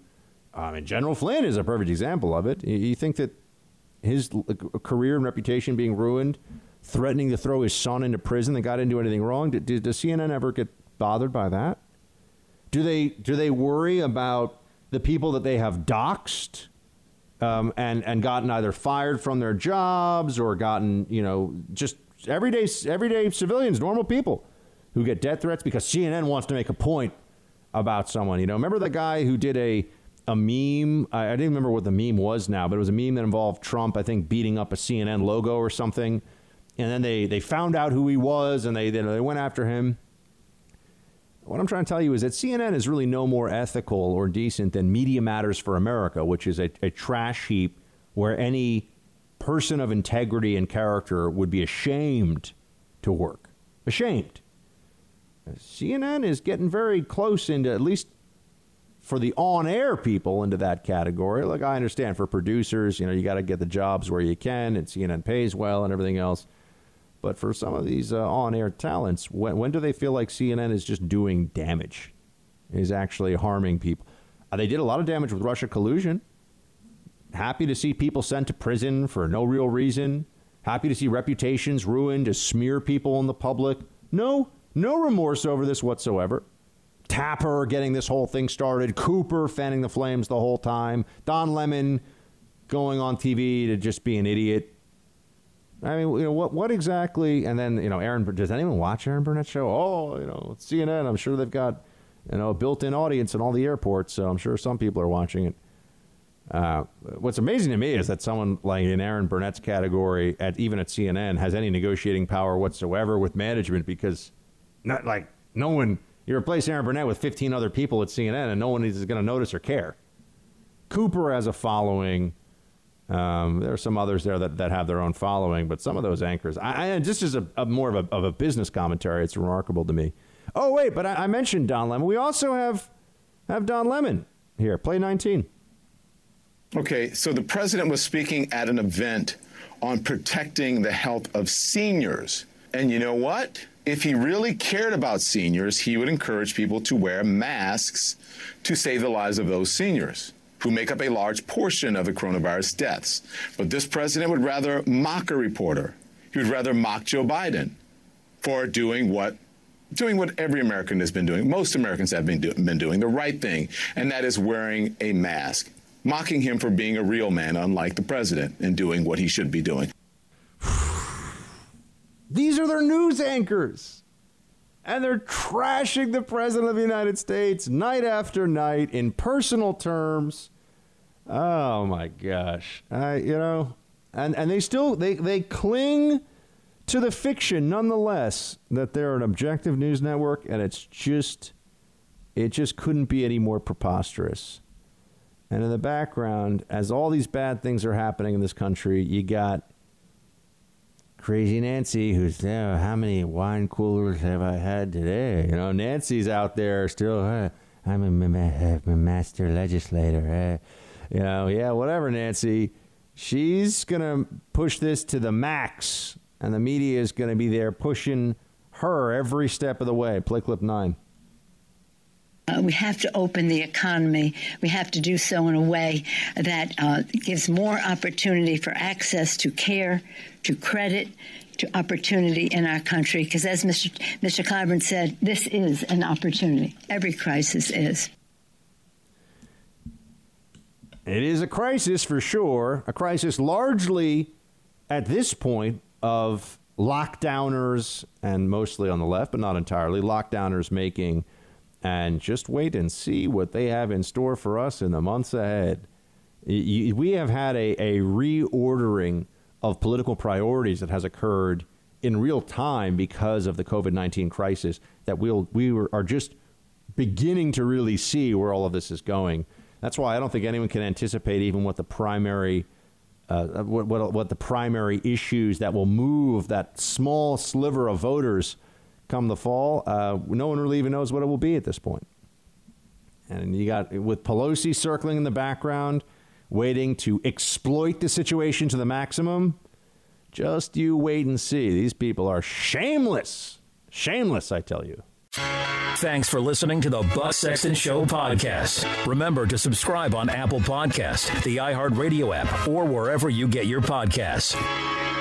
Like soft butter on warm toast. Time to spread some freedom coast to coast.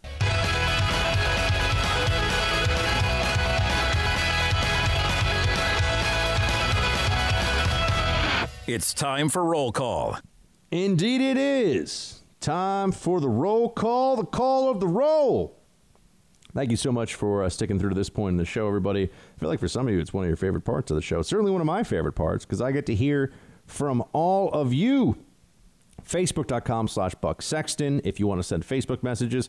Team Buck at iHeartMedia.com is the email if you want to send it to us that way.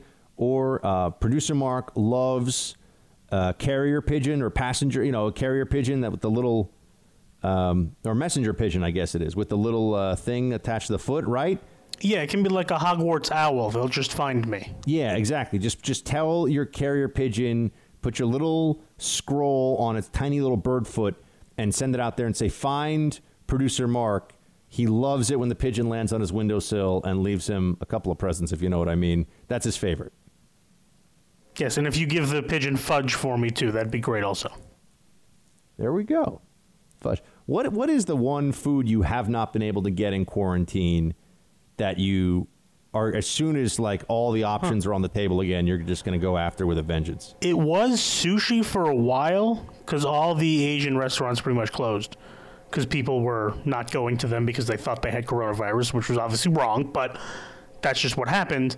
Um, I guess now I, I mean, maybe it's just because I haven't found a good Chinese place in, in my new area, but uh, um, I think Chinese food's the one thing I haven't had in a while.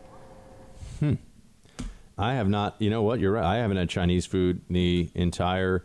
I, there's a, there are a couple of Vietnamese restaurants that have stayed open, and I've been ordering from them all the time. And let me tell you, if you eat enough pho, your belly will grow. Uh, but the uh, yeah, I haven't had Chinese food in a while, so that will be kind of exciting. And there is gluten free Chinese in New York for those of you Very who are like, how can you do that? Turns out you can.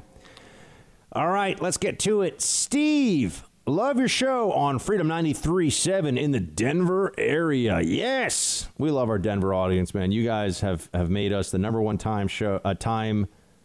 Uh, can I speak English? Maybe you're not going to listen anymore if I don't. Number one show in our time slot in Denver. So thank you so much for that. Keep keep listening. Keep keep telling people about us. The curve has been flattened, Steve writes. Now it is a time to flatten the fear. People may be doing more harm than good to themselves by wearing those silly masks outdoors. Besides, they look like stupid sheeple, and that offends me. Yes, liberals' mass stupidity offends me. Give Tallulah a pat on the head for me, and of course, she'll tie. Uh, well, Steve, um, thank you so much for writing in, man. And yes, I will give Tallulah wants more than a pat on the head. She usually wants me to like kiss the the ring on her little paw, so that I have shown her royal highness that I've paid all necessary uh, homage to her. So there you go. But uh, yeah, the the masks outdoors, um, it makes no no sense.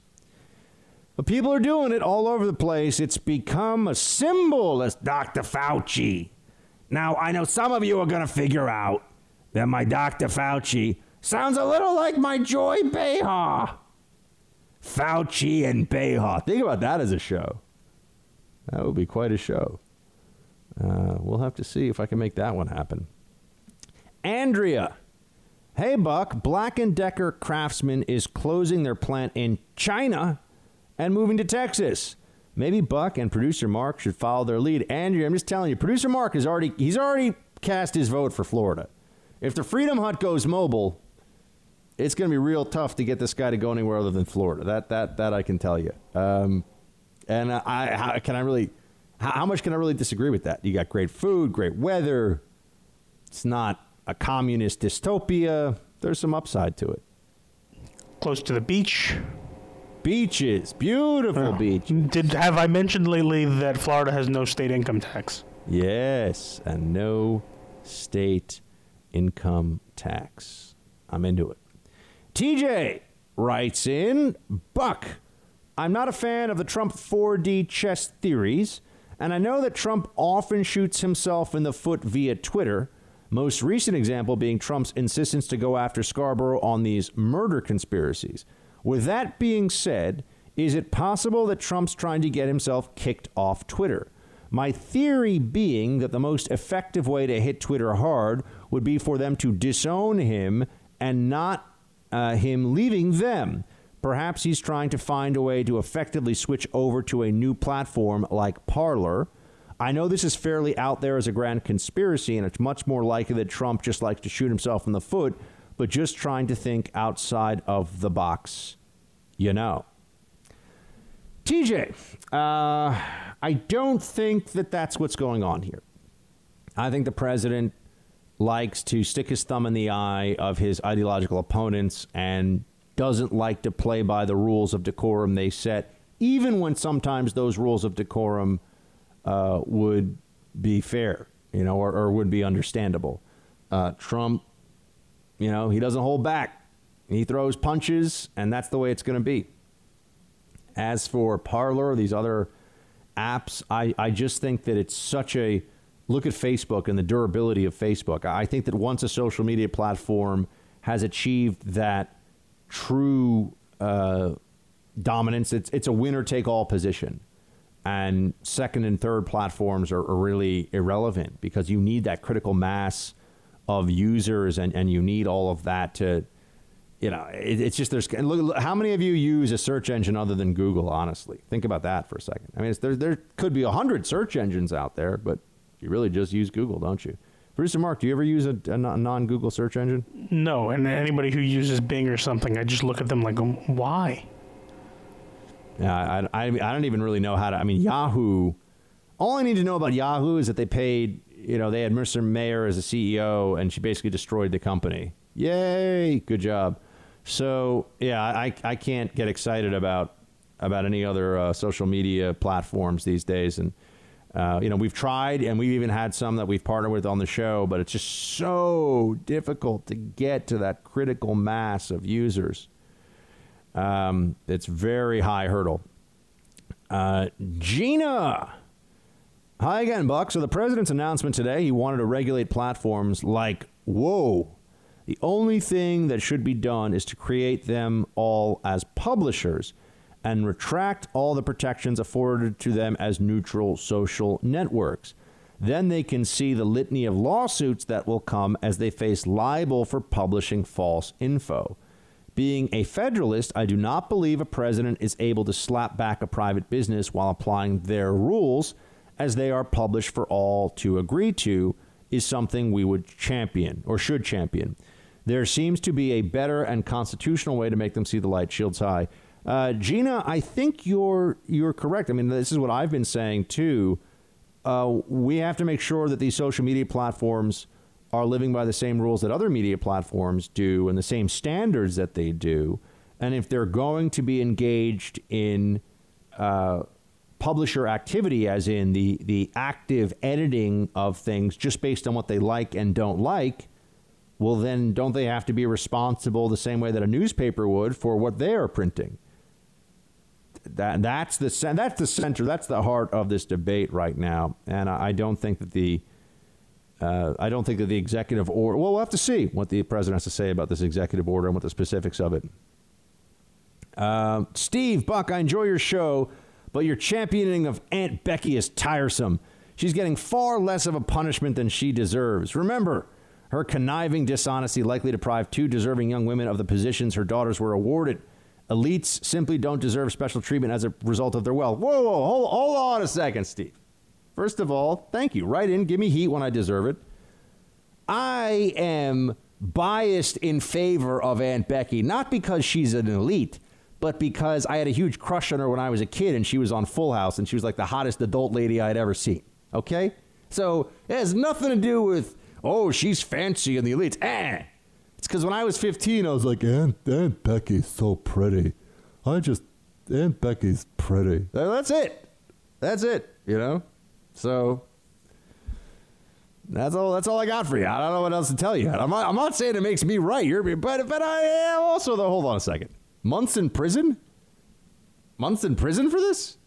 Uh, why can't you know the school should just you know take the next two people they had on the waiting list kicked out the kick out her two girls and you know pay a big fine or something. But I mean, I think prison's a little. She, her husband Massimo is going to prison for like six months. Uh, so anyway, I mean, I'm sorry you think it's tiresome, but I just want to be clear. It's not because they're like fancy. I don't give a crap. I love fancy people who are bad going to prison. It's great. It's because when I was young, she was very pretty, and I liked her. James Buck, when you get the president on the podcast, you should let him do roll call. That would be so cool. Shields high from WGY. Well, my friend, uh, if that happens, that would be a, that would be a really fun idea. That could you imagine that? The president doing roll call. Oh my gosh, that'd be great. Like here I am in the Freedom Hut, the best, the most free Freedom Hut of any Freedom Hut in the world. It's like the best Freedom Hut. Uh, yeah. Pablo writes in, "Hey Buck, I remember you did a good podcast which you named MSNBC Can't Math Good. That's a we do when, when there's opportunity in the news cycle. We do have some pretty great titles. I got to tell you, there was a CBS reporter uh, report story reporting that since my state has opened, we have experienced a 111 percent increase in Wuhan flu cases. Before we opened, there were 35 cases, and since open, we have an increase to 39 active cases. I went ahead and did the math myself and came up with a fraction below 9%. I did discover that 39 is about 111% of 35. Apparently, leftist journalists didn't have to take basic math. Shields high, Buck. P.S. Keep fighting the good fight. I think your show is the best on the air. Well, thank you so much. Uh, thank you so much. I really do appreciate that. It's very kind of you, Pablo. It means a lot. And yeah, no, it's true. Look, journalists journalists can't math good, and and I'm look, I'm not exactly a math wizard myself, so I try to. But I own my mistakes. I own them. Bart, hi Buck. Not sure how to email you. Well, apparently you are sure how to email me, Bart. But wanted to say I listen to your show daily and really enjoy it. That being said, I have to let you know your Dr. Fauci impersonation cracks me up. Always gives me a good laugh on the days I need it. I work at a box factory in Coleman. Also, I've been essential through this entire fiasco our, our country's going through right now. I appreciate your show and your opinions you share daily. Keep up the good work and impersonate Dr. Fauci more. It's hilarious. Well, but, but we need to know: Are, are you are you doing the mitigation? you know, it, it, are you mitigating in your sleep? Or are you making sure you're washing hands in the shower? You can't just get in the shower, turn it on, do a little scrub, you know, armpits, back, your bum area. You got to make sure you actually g- use the soap and and you know you sing happy birthday to yourself and you wash your hands in the shower for the full mitigation effort. So uh, it's a public service announcement to you from Dr. Fauci. Just want to make sure it's helpful. Does Dr. Fauci, does Dr. Fauci use a loofah? you know, I had to have a, I had to have a, you know, an ex girlfriend a long time ago explain to me. I was like, "What is that thing in the shower?" I didn't know what it was. You know, I recently started using a loofah. No, life changing. Life changing. Really? It's great. I feel so much more clean. Hey, producer Mark, his man card is stamped so many times over. He, he, he he's pro loofah. He's pro loofah. It's like a washcloth, but better. Hmm. You're in the Freedom Hut. This is the Buck Sexton Show podcast. All right, roll call continues on here. Angela writes in. Oh, but before I get to this, we got a fun Team Buck announcement for you on a. But I can't. Producer Mark said he would code red me if I. But we do have something coming. I can say that, right, Producer Mark? I It's mean, you happen. you already did. What? I didn't say it. I know. I didn't say the thing. I just love when we have pre-segment conversations like, just don't say anything, just do a normal show, and then you're like, you just you have you can't help yourself sometimes. But I just said the thing about the we're, we're Uh-huh, doing the thing. uh-huh. I didn't say what the thing is. And now we're just gonna leave him waiting. That's right. The I'm thing just saying, is but that now- Buck now, is you know, going to record Siege of Malta by the end of this year. He loves to throw Malta in my face, which is fair because I haven't done it yet. Angela, hey Buck. So the best thing I've seen on Facebook is requiring a mask now is whoa is like okay. Our VA governor's an idiot. We have to work outside. At least I don't have to wear a mask then. I am also high risk, but I refuse to live my life one day in fear. I have autoimmune and celiac. I'm sorry to hear that, Angela. As you know, I have celiac too. Maybe more going through testing now, but I will not wear a mask except for work where they're crazy enough to require it. Uh, Angela, just be safe. Take smart, you know, take smart precautions, and uh, God bless, and keep your shield high. Richard, uh, hey Buck, hello from North Carolina. I'm sorry I'm behind on your show, Richard. We saved a seat for you. It's okay. But I am catching up. I'm very excited you're coming here. I got yelled at the other day by someone because I was outside my house not wearing a mask. I gave them a colorful response. People have lost their mind. Shields high.